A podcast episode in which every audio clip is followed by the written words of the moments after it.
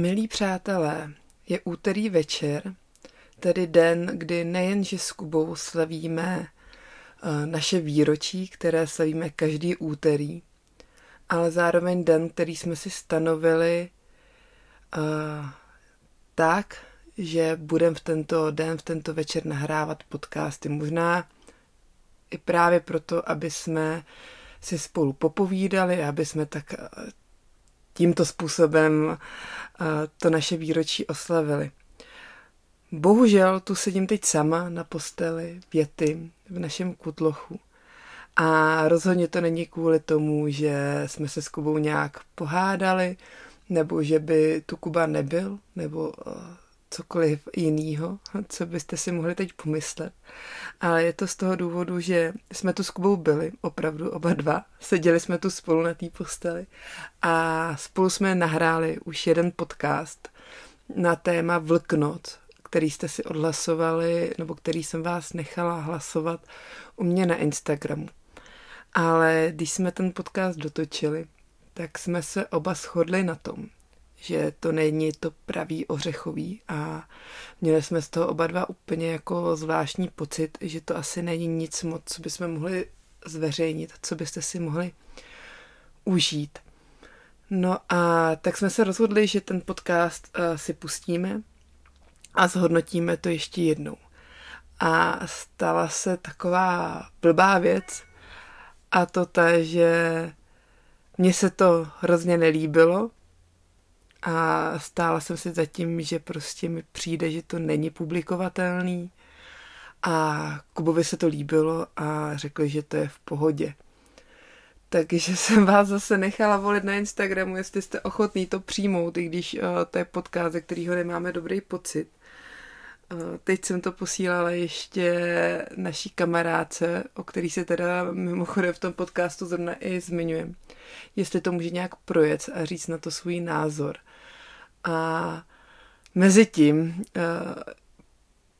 co tady to řeším, jestli to zveřejnit nebo ne, tak jsem se rozhodla, že ještě jednou vezmu mikrofon a zkusím ten podcast a nahrát znovu sama. Uvidíme, jestli zveřejním tuhle verzi nebo tu minulou. Ale to je úplně zbytečný, abych to tu teď zmiňovala. Nicméně teda už jsem se ani nechtěla pokoušet Kubu prosit o to, ať to nahráme znovu. Já si myslím, že by to bylo ještě horší. Bylo by to hodně hraný a nebylo by to spontánní a navíc bych Kubu hodně zdržovala od jeho práce, který teď má až na hlavu. Krom toho, že se celý týden, nebo už vlastně to je spíš týdny, ale teď konkrétně tenhle týden je předvánoční a dodělává se strašně moc věcí na jety, tak aby jsme mohli překvapit zase hosty, kteří se k nám vrací s tím, že se tu nějaké věci změnily, viditelné věci, protože to já pořád tvrdím, že musíme vždycky během roku udělat něco, co jde vidět, aby hosti ocenili, že opravdu ty peníze jdou zpátky do této baráku a že to tu vylepšeme tak, aby se tu cítili víc komfortně. Takže Kuba během této týdne stihl vymalovat záchody společný u společenské místnosti, dal 3 dveře do koupel na 3 pokojích, což neznamená, že v jiných pokojích by nebyly dveře do koupelny, ale jsou tam dveře šoupací a teď jsme se na 3 pokojích rozhodli dát normální zavírací dveře. Je to z toho důvodu, že jsme na konci minulé sezóny ze 3 pokojů udělali takový velkokapacitní, 2 sedmilůžkový a 1 pětilůžkovej. A tady ty pokoje mají sloužit větším skupinám, protože jsou fakt velký, dá se tam udělat i takový vlastní separátní večírek a zároveň budou sloužit i jako sdílený pokoje, tedy pro hosty, kteří cestují sami a kteří preferují právě hostelovský způsob ubytování. A rádi se potkávají takhle na pokojích s novejma lidma a mají třeba nižší budget na ubytování. Takže aby měli i tuhle tu možnost. A třetí taková viditelná věc, co tu Kuba udělal to svým taťkou, a to, že přestěhoval společenskou místnost Ty z vás, co za náma jezdí, tak ví, že v druhé části je takový velký obývák, takový chill room, kde je spoustu sedaček a křesel a je to taková pohodová místnost. A my jsme sem teď převezli nějaký nový gauče, který všechny nábytek prostě používám jako vyřazený, co nám někdo dá, že už to nechce mít doma, že by to jinak vyhodil. No a teď máme úplně skvělý gauče, že se to krásně propojilo, je tam mnohem víc místa na sezení. A zároveň to jde udělat tak, že jak skupinky můžou sedět jako sami, mít svý místečko si najít, tak zároveň to dělá takový velký ovál, že můžou sedět všichni pohromadě. Takže si myslím, že třeba 40 lidí tam může sedět, aby na sebe jako viděli a aby se mezi sebou dokázali bavit a vidět na sebe a nějak prostě spolu sdílet ten čas, což je vlastně ta myšlenka.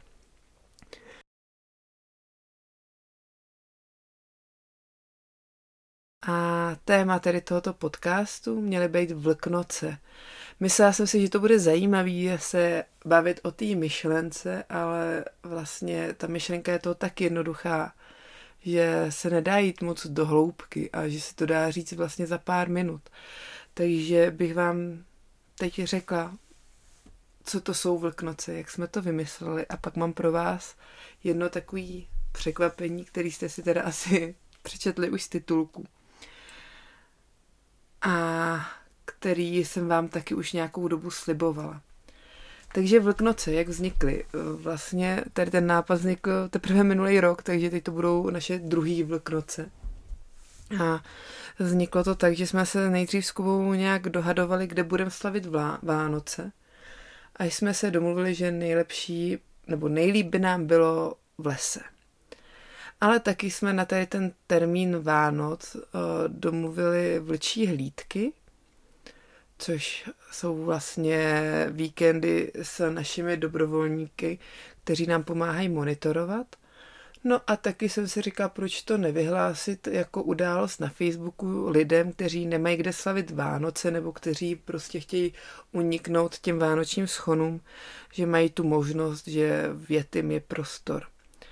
No a tak jsme to takhle vymysleli, vypsali a lidé se nám začali hlásit, jak právě ty hlídkaři, ty dobrovolníci, tak i lidé z různých koutů naší republiky. Nebylo jich teda hodně, takhle to vyzní, jako že se nám začalo hlásit desítky, ale bylo to pár lidí, že by s náma ty Vánoce chtěli strávit. No a jak jsme to začali plánovat a já jsem nějak přemýšlela vůbec nad myšlenkou Vánoc, tak mi došlo, že vlastně celkově nevím, proč bych měla slavit nějaký Vánoce, když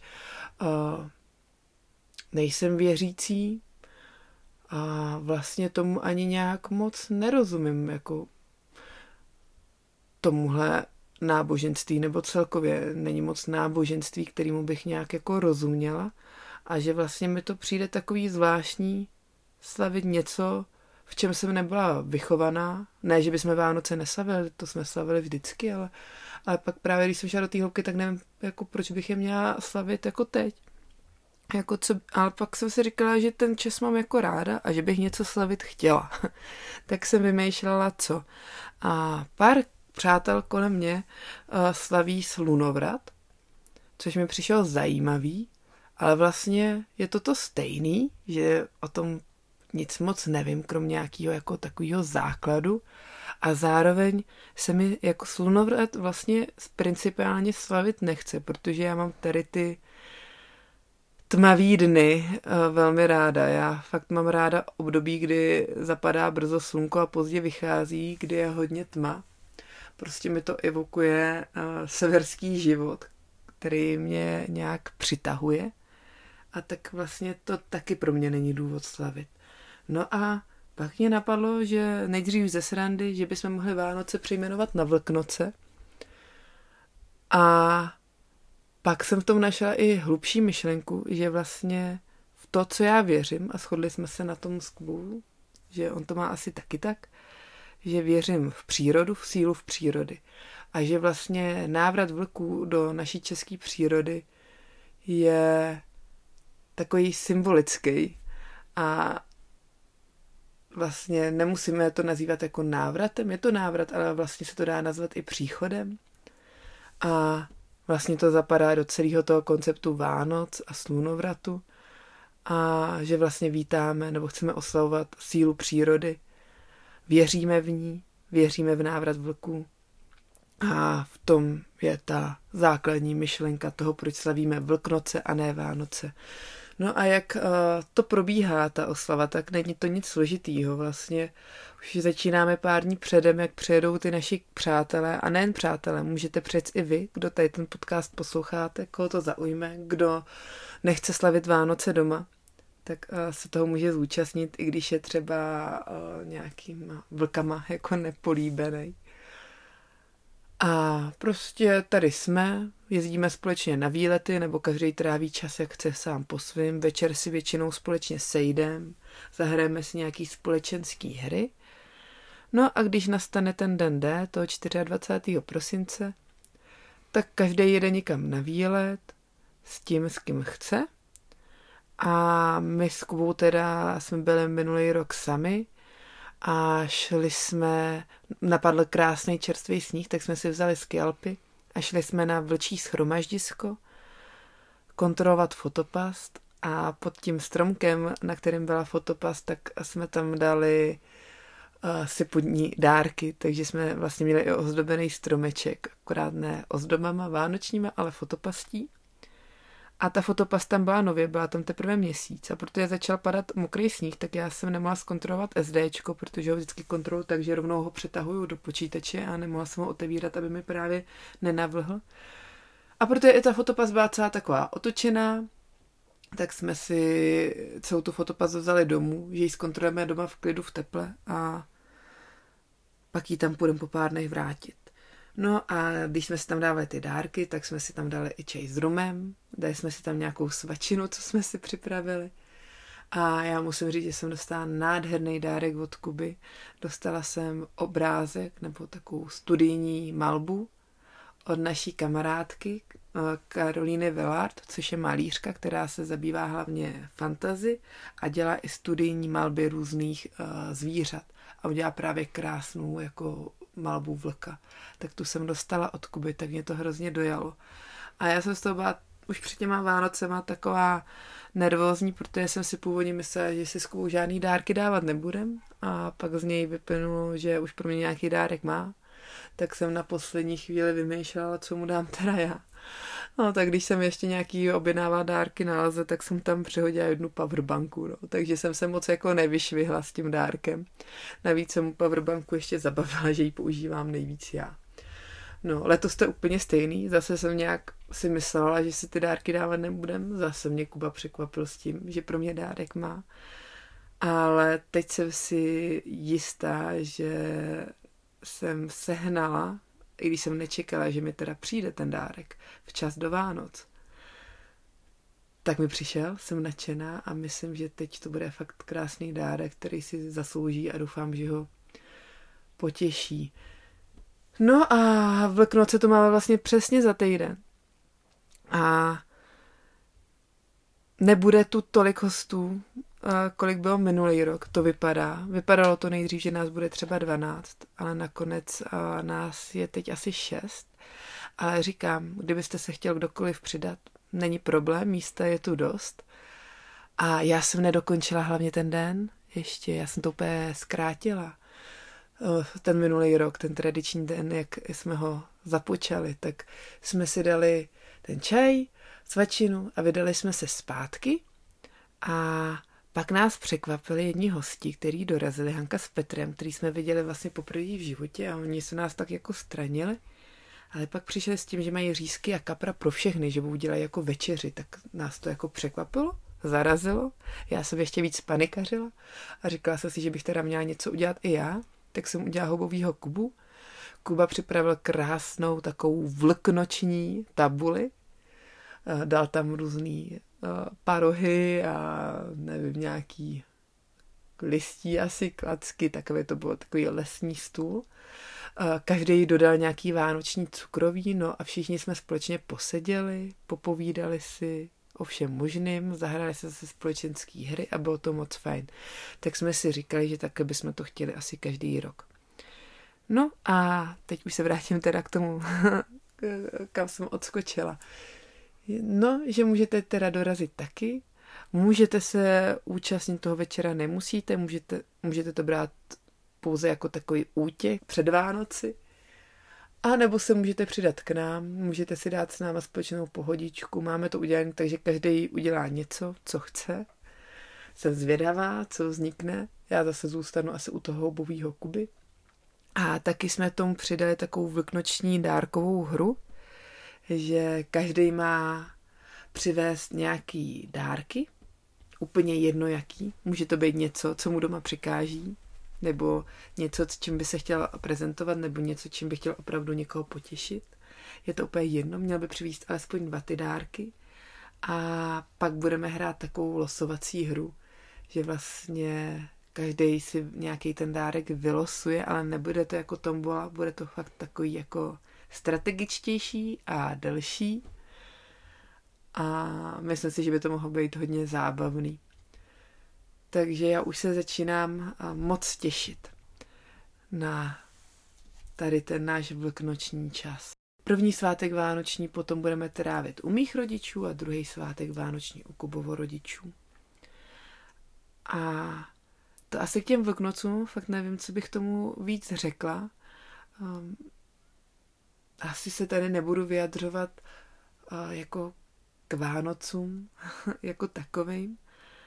Asi to každý k tomu má prostě nějaký svůj postoj. Já to nějak nekritizuju, každý ať si dělá, co chce, že jo, včetně těch Vánoc. Jenom mi přijde, že a ta velkonoční myšlenka je prostě víc jako prima. A teď jsem si řekla, že když máme ten vánoční čas a s Vánocema se pojí i pohádky, což je taková ta jedna z příjemnějších částí Vánoc, tak já jsem vám před časem slíbila, nebo slibovala jsem to těm, co mě sledují na Instagramu. Možná mě poslouchá i někdo, kdo mě na Instagramu nesleduje a neví, o co jde. Ale našla jsem u nás doma, prostě záhadně, pohádkovou knížku, která se jmenuje O černém beránku a bílém vlkovi. A já jsem si ji přečetla a ona je úplně dokonalá. Úplně nadčasová, napsal ji francouzský spisovatel, který se jmenuje Bernard Clavel asi, jestli to čtu správně. A já bych vám tu ráda tu pohádku přečetla.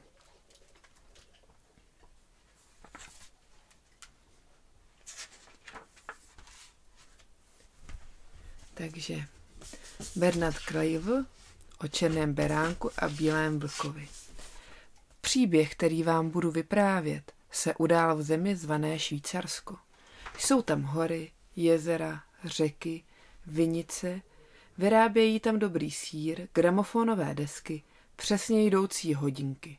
A najdete tam také pěkná malá nádraží, podobná barevným dřevěným hračkám. Ve Švýcarsku žijí milí lidé, umějí ještě pozdravit a poděkovat, i když člověka vůbec neznají.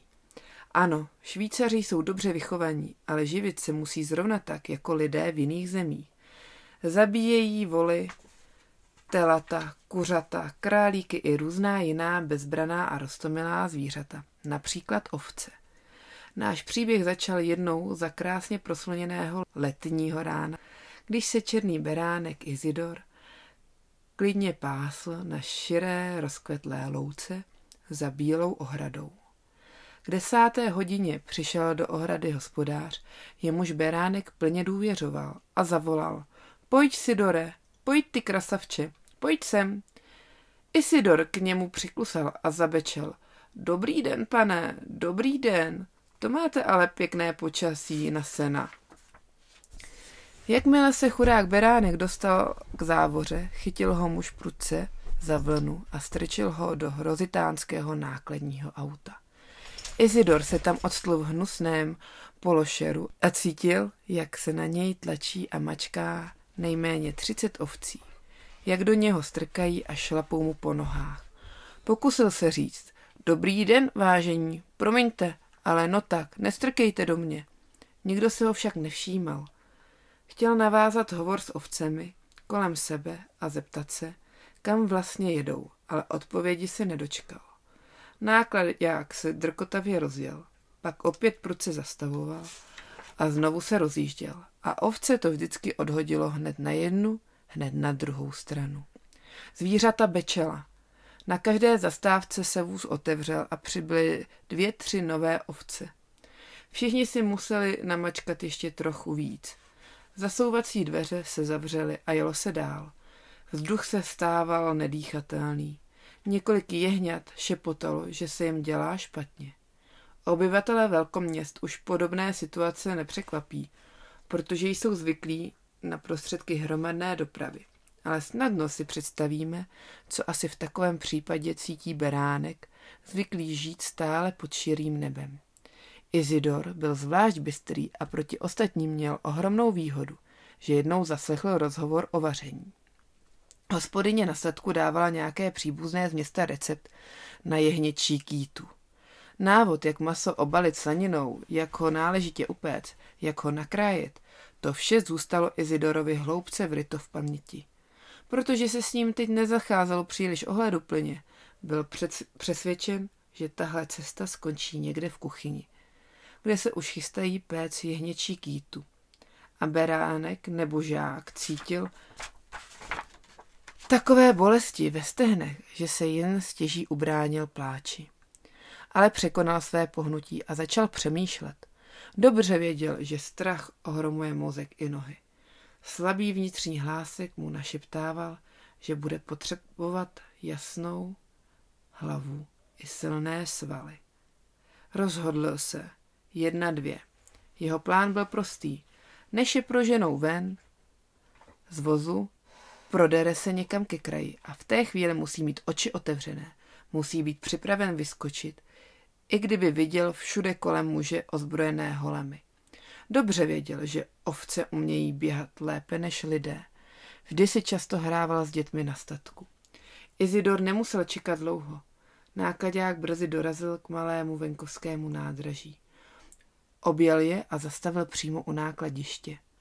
Tam už stál vagón a z té obrovské hnědé bedny, 4krát delší než jejich nákladní auto, se ozýval pláč a nářek. Desítky a desítky uvězněných ovcí tam volali svou mámu nebo tátu. Jiné opět své děti. Všechny prosili, aby se směli vrátit na žírné pastviny.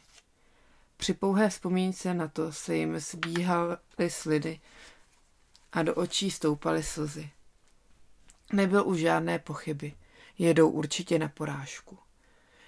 Izidor, rozhodnut pokusit se o štěstí za každou cenu, se pevně opřel o stěnu nákladního auta, aby nezůstal uvězněn uprostřed stáda. Jakmile se otevřely zasouvací dveře a ovce se začaly valit ven, beránek hned odhadl, na kterou stranu se pustit. Stáli tam 3 muži. Jeden docela malý, velmi hubený, se živě rozhlížel a rozhazoval rukama. Toho by tak snadno neoklamal. Druhý byl nafoukaný tlusťoch s plným červeným obličejem, kulatým jak rajské jablíčko. Tváře měl tak naduté, že jen stěží otevíral oči. Třetí muž, vysoký a štíhlý, měl hrozný obličej a z něj šel strach a dlouhé hnáty. Ten určitě rychle utíká. Izidor se bez váhání rozhodl proběhnout mezi nohama brunátného tlusťocha.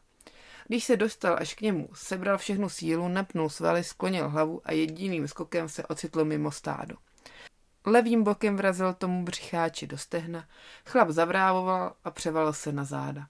Přitom upustil obušek a ztratil klobou. Protože se jen těžko zvedal, jeho společníci se rozběhli za ovcemi, aby se nerozutekli za Izidorem. Černý beránek mezitím přeběhl trať, zrovna než zřízenec pustil závory. Stádo už narazilo na závoru a muselo se obrátit čelem vzad. Izidor se ani jednou neohlédl, aby nestrácel čas a uháněl stále dál. Slyšel výkřiky: ten černý utíká, chyťte ho, pusťte psy. Ale vesničané nedávali vůbec najevo chuť zasáhnout. Jejich psi, kteří dosud nikdy neviděli černého beránka, rychlého jak vítr, ho udiveně sledovali. Měli se velice na pozoru, aby mu nepřišli do cesty. Jenom jeden hrozný bílý mopslík se mu pověsil na paty a přitom hafal, jako když vržou staré dveře. Ale zle se mu vedlo. Dostal blesku rychlý kopanec, který ho vynesl vysoko do vzduchu. Pak udělal proti své vůli dvojitý kotrmelec a dopadl do jímky s močůvkou. Vylezl odtamtud v žalostném stavu. Izidor uháněl pořád dál, šťasten, že se dostal z vesnice bez nehody. Jakmile minul poslední stavení, přeskočil příkop, přeběhl velké pole na svahu vedoucím k lesu a zmizel v listí. Teprve tam se zastavil. Stále ještě ve střehu a obrátil se. Vesnice pod ním hlučela. Lidé byli ještě celý rozčílení z jeho útěku. Když černí beránek chvíli pozoroval nádražní okolí, pochopil, že lidé, kteří mají na starosti stádo, se vzdali dalšího hledání. Dalo jim dost práce natlačit do vagónu Izidorovi druhy, které jeho útěk vnukl nejrůznější myšlenky. Když uprchlík zase nabyl dechu, dopřál si dokonce 3 minuty, aby si uštípl vršky asi 12 mladých lískových keřů na kraji lesa. Pozoroval okolí. Vesnice, kterou právě opustil, ležela jako hnízdo dole v údolí, kde se vinul krásný potok. Je to jako u nás, řekl s úsměvem. To mě uklidňuje. Určitě jsme neurazili příliš velký kus světa. Neměl nejmenší chuť vrátit se do ohrady, odkud ho vytáhli. Kde pak? Tak hloupý není. Když ho hospodář prodal, znamená to, že ho už nechce. Ne, teď se prostě cítil klidný, že není v žádné z těch podivných a rušných zemí. O níž někdy děti vyprávěly po návratu z prázdnin. Podíval se ještě jednou na nádraží, kde právě zavíraly těžké dveře vagónu. Představoval si, jak se tam v pološeru jeho přátelé mačkají a jak pláčou. Sevřelo se mu srdce, ale řekl si, že teď nesmí podlehnout dojetí. Ze všeho nejdřív se musí dostat co nejdál do těch hrozných lidí, co jedí jeho jehněčí maso. Náhle se mu vybavila vzpomínka na kozičku pana Seguina, která uprchla do hor, kde jí sežral vlk. Izidor pokrčil rameny a zašeptal. Vždyť přece už dávno a dávno žádní vlci nejsou. Sotva zabečel těch několik slov, vyskočil, protože zaslechl silný, trochu třasavý hlas. A víš to docela jistě? Zůstal v tom okamžiku tak překvapen, že ani nepomyslel na útěk. A tu před ním vystoupilo z mlází velikánské zvíře, bílé jako sníh, a opřelo na něj hrozivý pohled. Neboj se, řeklo mu. No, chci ti ublížit, ale i kdyby mě napadlo tě sežrat, nemohl bych to udělat. Nemám už žádné zuby. Podívej. A zvíře s jiskrnýma očima rozevřelo tlamu, do které by se vešla celá beránková hlava. Nebyl v ní jediný zub. Kdo vlastně jsi? Zeptal se Izidor bojácně. Podobáš se velkému psu, ale podle hlasu a pachu jsem dobře poznal, že nejsi pes. Máš pravdu, nejsem pes, jsem vlk. Izidor se neudržel a uštěpačně se zasmál. Bílý bezzubý vlk, řekl. Ty mě vodíš za nos. Zvíře svrštilo obočí a zavrčelo. Jak to se mnou mluvíš? Mohl bych být tvůj pradědeček, měl by si mě víc vážit. Jmenuji se Gustav a jsem vlk. Když jsi vlk, pak nechápu, jak bys mohl pocházet z naší rodiny.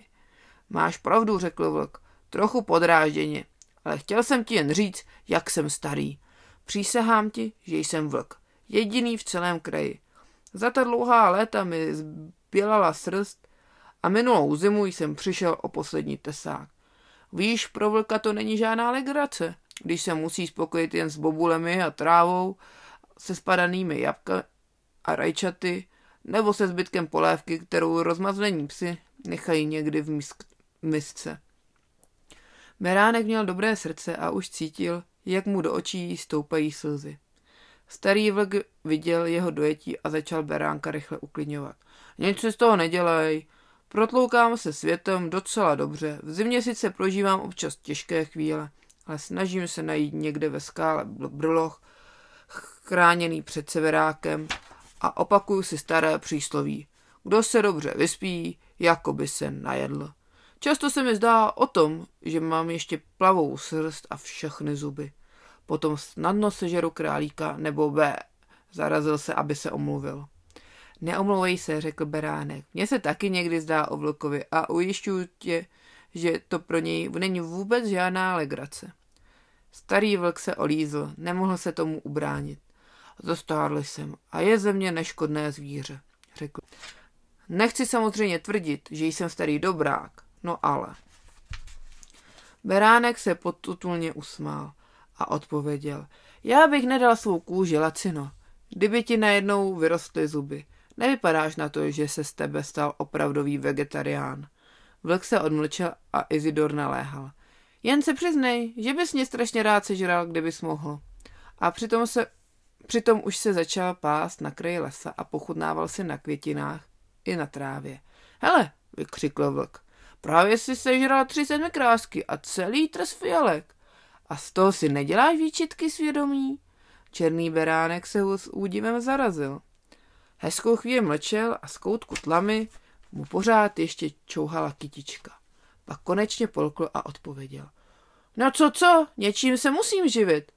Přesně, tohle jsem vždycky říkal lidem, když mi vyčítali, že tu a tam sežeru ovci. Izidor se zamyslel a potom prohlásil, máš úplně pravdu. Lidé nejvíc vyčítají vlkům, že zabíjejí ovce a přitom sami zabíjejí celé vagóny ovcí, když se do toho pustí.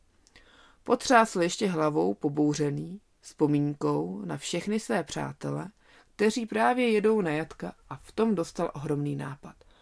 Co bys řekl tomu, kdybychom se teď už jako kamarádi spojili a hospodáře pozlobili? Vlk se podrbal za uchem, aby dal najevo, že hluboce přemýšlí. Posadil se do trávy a bručel. Ale moc mě to neláká. Pustit se ve mém věku do takového dobrodružství. Já ti nerozumím. Lidé tě odjakživa pronásledují a když ti teď nabízím příležitost, abys jim to oplatil, tak se rozmýšlíš, ty jsi ale směšný vlk. Já jsem vždycky věřil, že všichni z tvého rodu jsou mírní jako beránkové a ty jsi zatím takový divný chlapík. Najednou se zarazil a vstal, oči i uši ve střehu, malými doušky nasával vzduch a pak zasupěl. Podívej se, tamhle na kraji pole, lidé tě tam hledají a mají dokonce pušky. Probudil se v něm okamžitě pud starého lesního tuláka. No tak vidíš, zašeptal beránek, s takovými lidmi jsme vždycky na válečné noze. Jdi za mnou a zkus našlapovat docela tiše. Vlk vyrazil dlouhými kroky, šel pružně a tiše. Člověk by řekl, že mezi ostružinami prchá bílý stín. Izidor ho chtěla napodobit, ale uvědomil si, že je směšný. Pod kopítky mu stále praskaly suché větvičky. Štěstí, že máme příznivý vítr, řekl vlk ironicky. Musí se naučit chodit tiše. Kdybych já dělal takový hluk, nikdy by moje srst neměla čas bělet. Protože večer pršelo, byla půda podrostu ještě rozměklá a zůstávaly v ní stopy tlap. Gustav je ukázal Izidorovi a řekl, jestli nás chtějí pronásledovat, nebude to nic těžkého. Beránek, který toho rána zřejmě hýřel dobrými nápady, se zeptal. Hele, kdybys měl zuby, byl bys mě už sežral? Vlk tonul v rozpacích, ale přiznala se. Možná. Vždyť je to docela přirozené. Já ti nic nevyčítám, ale lidi by mě přestali pronásledovat, protože by si řekli, sežral ho vlk. No ovšem, když ti teda vylezu na hřbet, ty jsi ale chytrák. Beránek se jedním skokem odstl na hřběte svého přítele a usadil se tam jako pravý jezdec. Vlk se klusem rozběhl. A stalo se to, co předvídali. Jakmile lovci dorazili na místo, kde zůstala jen vlčí stopa, zastavili se. První řekl, vidíte, tady ho vlk dohonil, druhý lovec dodal. Popadl ho do tlamy a odnesl. Musel to být obrovský vlk.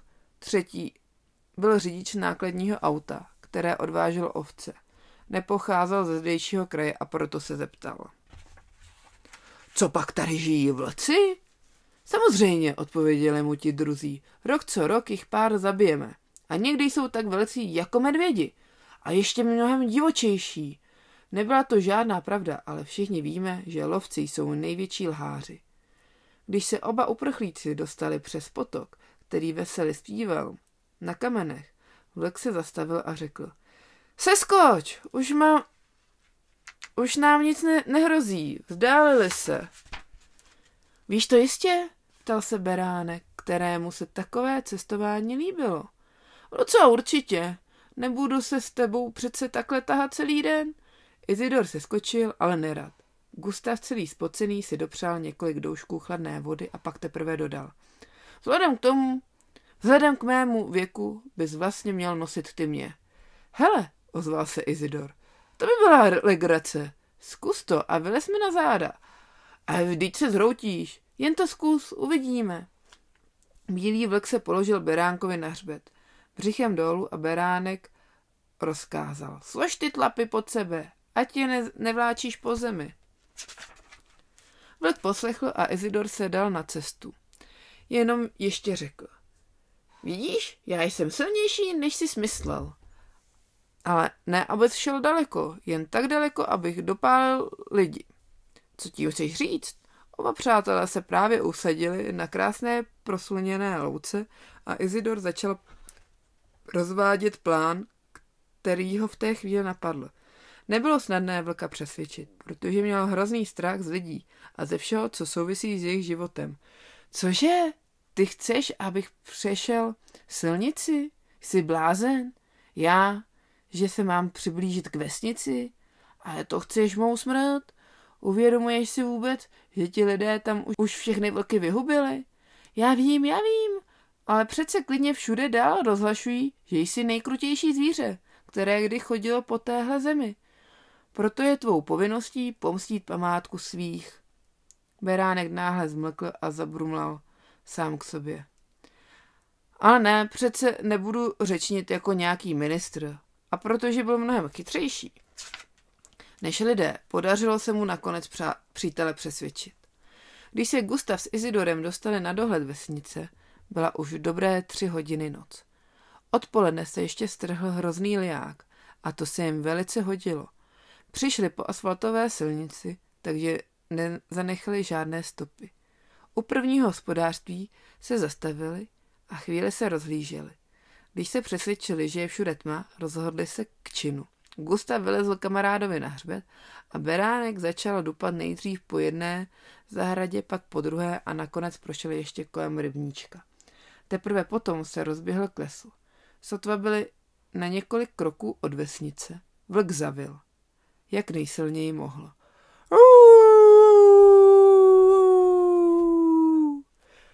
Já jsem vlk a sežeru vám všechny ovce. Okamžitě se začala rozsvěcovat okna, bouchaly dveře a objevovaly se lucerny. Nesli je lidé ozbrojení vidlemi, motýkami a puškami. Křičeli jeden přes druhého, aby si dodali odvahy. Na vlka, jděte po stopách. Ale kde jsou? A co je tohle? Přece stopy ovce. A obrovské ovce. Bude jistě pěkně těžká. Komu se ztratila ovce? Přepočítejte si kusy. Ale to přece byl vlk? No ovšem, byl to hlas vlka. Oba kamarádi toho slyšeli až dost a tak se rozběhli hlouběji do lesa. Jeden nesl vždycky kus cesty druhého a pak se zas vystřídali. Přitom si v duchu představovali, jak se asi tváří lidi, když sledují jejich stopu. Příští noci přišli do sousední vesnice a vlk nesl na hřběte beránka, který bečel. Bé, bé, jsem ubohý, ztracený beránek. Otevřete mi chlév, jsem celý promoklý a je mi zima. Všichni hospodáři vyšli ven s lucernami přesvědčeni, že do jejich stáda přibude další ovce. Vzájemně si nedůvěřovali, každý chtěl to zvíře objevit první. Ale když uviděli stopy vlka, který obcházel mezi domy déle než hodinu, poděsili se a vrátili se domů, kde se zabarikádovali a neříkali, pane bože, tady je aspoň 50 vlků. Tahle komedie trvala asi 10 dnů. Lidé z vesnice v údolí nakonec uvěřili, že se stali obětí nějakého čarodějníka. Nechyběli ani vypočítavci a došlo i k několika srážkám, při níž musela zasáhnout policie. Oba přátelé tak proplétli své stopy, že úplně zmátli i nejlepší psy a nejvyhlášenější lovce. Muži se sice pokusili nastražit léčky, ale Izidor žil s lidmi dost dlouho, aby se nedali jen tak snadno chytit do pasti. Když nastalo sucho, nemohli se už spoléhat na své stopy. Museli přijít na něco jiného. Já bych se radši vrátil do hor, řekl vlk. Nebo si to nakonec ještě odskáčeme. Isidor silně podrážděný tím rozruchem mezi lidmi odpověděl. Kdepak? Musíme jim provést jiný kousek. A jaký? Hele, já si myslím, že ty bys docela snadno otevřel vrata chléva. Jsi přeci velký a máš ohromnou sílu. Otevřít vrata? A proč? Aby se všechny ovce dostaly na svobodu. Vlk se na chvíli zamyslel, než odpověděl. Dejme tomu, že se mi to podaří. Lidé budou říkat, že jsem všechny sežral. Kdepak? Teď už ty nemáš zuby. No jo, ale to přeci lidé nevědí. Nedělej si starosti, za všechno beru na sebe odpovědnost já. Gustav se nechal ještě hezkou chvíli prosit, ale měl už Izidora rád jako vlastní dítě a tak s přátelstvím nakonec souhlasil. Už té noci poznali všechny ovce ze všech vesnic v údolí, jak opájí skutečná svoboda. Už žádná závora, žádný hlídač, žádný pes, jen cesta otevřená k horám. Vyrazili jako do útoku. Byl to hrozný úprk a ten dusot. Několik hospodářů se tím hlukem probudilo. Nejeden zatřásl svou ženou a řekl, venkule je jako z konve, buď rád, pořád si chtěl, aby pršelo. Jo, ale tohle už je trochu moc, polehne všechno obilí je tava. Ty skutečně nevíš, co chceš a nech tě spát. Když pak ráno za svítání přitiskli nos na okno, osvětlovalo vycházející slunce jen dvory a cesty plné prachu. Poliáku nebylo památky, za to všude leželo plno ovčích bobků. No tohle už je trochu moc. Netrvalo dlouho a zjistilo se, že všechny chlévy jsou prázdné. Děti dostaly pár pohlavků, sousedé se pohádali, ale nakonec se všichni shodli, že to má na svědomí ono tajů plné zlověstné zvíře. Hospodyně hlasitě naříkali, že jim ten hrozný vlk zadávil stáda, ale jeden starý pastýř jim připomněl, že jediný vlk nemohl přece za noc sežrat 43 683 ovce. Bylo tedy rozhodnuto, že budou ovce hledat. A tak většina lidí opustila vesnice. Doma zůstal jen malý, nezbedný Jenda, kterého za trest zavřeli v pokoji, protože prý minulé noci probudil vesničany křikem. Já jsem vlk a všechno sežeru. Četníci a lovci, kteří měli nahánět, rozdělili své muže, jakoby si hráli na vojáky. Bylo to k smíchu. Izidor s Gustavem stáli nahoře na kopci, pozorovali ten manévr a z celého srdce se smáli. Jakmile se všechny skupinky rozešly, oba přátelé sehnali dohromady 43 683 ovce a vydali se na cestu. Obešli lesy, kde muži naháněli a dorazili do opuštěných vesnic. Tam pak slavili veliký svátek. Ovce zasedly ke stolu jako vesničané na štědrý večer a baštili všechno, co našli. V kuchyňských kredencích, v komorách, ve sklepech i na půdách. Není ani třeba říkat, že Gustav a Izidor si taky dávali do nosu. Ovce se dosyta najedly a napily a pak některé dokonce ulehly do postelí svých pánů hospodářů. Když přišli do domu, kde byl zavřen malý Jenda, trochu se vyděsili, ale jeho smích je hned uklidnil. Vysvobodili chlapce z vězení a rozhodli se, že ho vezmou sebou. A tak se stádo rozrostlo o dítě a všichni rozvážně vyrazili na cestu. Ještě než se lovci vrátili s nepořízenou.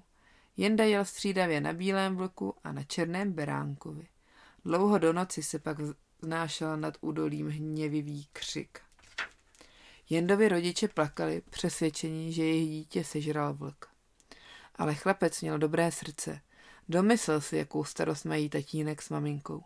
Dlouho o tom hovořil s Izidorem a s Gustavem a jakmile se konečně nad vesnicí rozhostilo ticho, zamířil domů a strčil pod dveře dopis. Když matka ráno vstala a dopis našla, rozzářila se štěstím. Tentokrát jí ani nenapadlo opravovat v něm chyby. Chlapec psal. Milá maminko, řekni všem v údolí, že jim můžu přivést zpátky ovce. Ale musí odpřísáhnout, že už je nebudou zavírat ani zabíjet. Budou mít pořád vlnu. Přivedou sebou ještě dva kamarády. Nesmíte jim ublížit. Jestli souhlasíte, tak vyjděte na náměstí a dejte se tam do tance. Váš Jenda.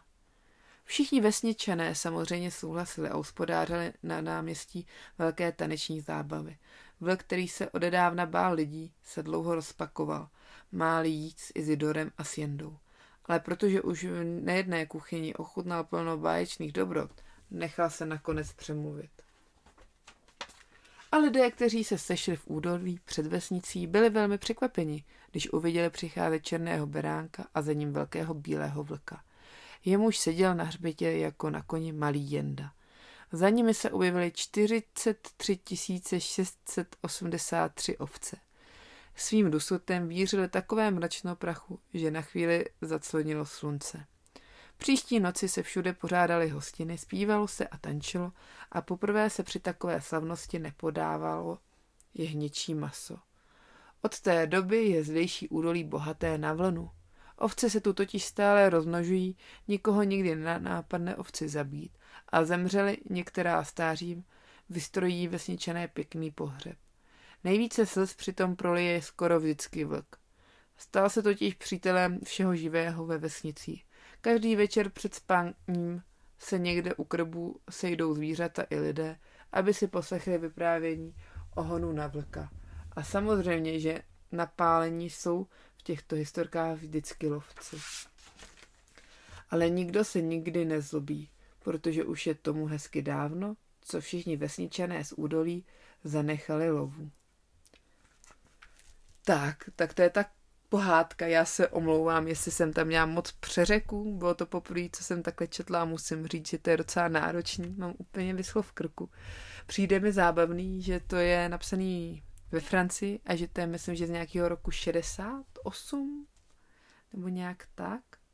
Já to tu zkusím někde najít, ale to si myslím, že je druhý vydání a v Čechách, až to vyšlo později.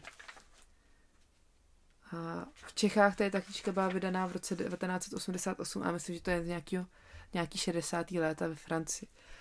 A přijde mi to prostě hrozně jednoduchý a docela pravdivý a moc hezký ta pohádka. Tak doufám, že se vám líbila taky a doufám, že se vám líbil tenhle podcast, který jsem teda natáčela sama a je pravda, že jsem si říkala, že asi Kubu nedonutím, aby jsme pravidelně natáčeli podcasty, nebo že se asi s Nádou pravidelně tak sejdem a že to občas bude asi čistě na mě. Dodala mi v tomhle dost sebevědomí Tereza Salte, která má nádherný podcast V oblacích, tak mě tím inspirovala a velmi motivovala a já vám ho teď taky doporučuji. A dejte mi vědět teda, jestli se dám poslouchat takhle sama a nebo jestli mám do toho hodně nutit a tlačit i Kubu. Nicméně vám moc děkuji za vyslechnutí a budu se těšit zase u dalšího podcastu. A opět opakuji, že budu ráda za každou zpětnou vazbu k jakýmukoliv podcastu, k jakýmukoliv dílu, protože nás to bude posouvat, motivovat a hlavně chceme vědět, že to má smysl, to, co děláme. Jinak to nemá cenu dělat, že jo. Tak vám přeji krásný předvánoční nebo předvlknoční nebo jakýkoliv čas, který teď vnímáte. A mějte se rádi, mějte se krásně. Tak ahoj, vaše Krušnoholka.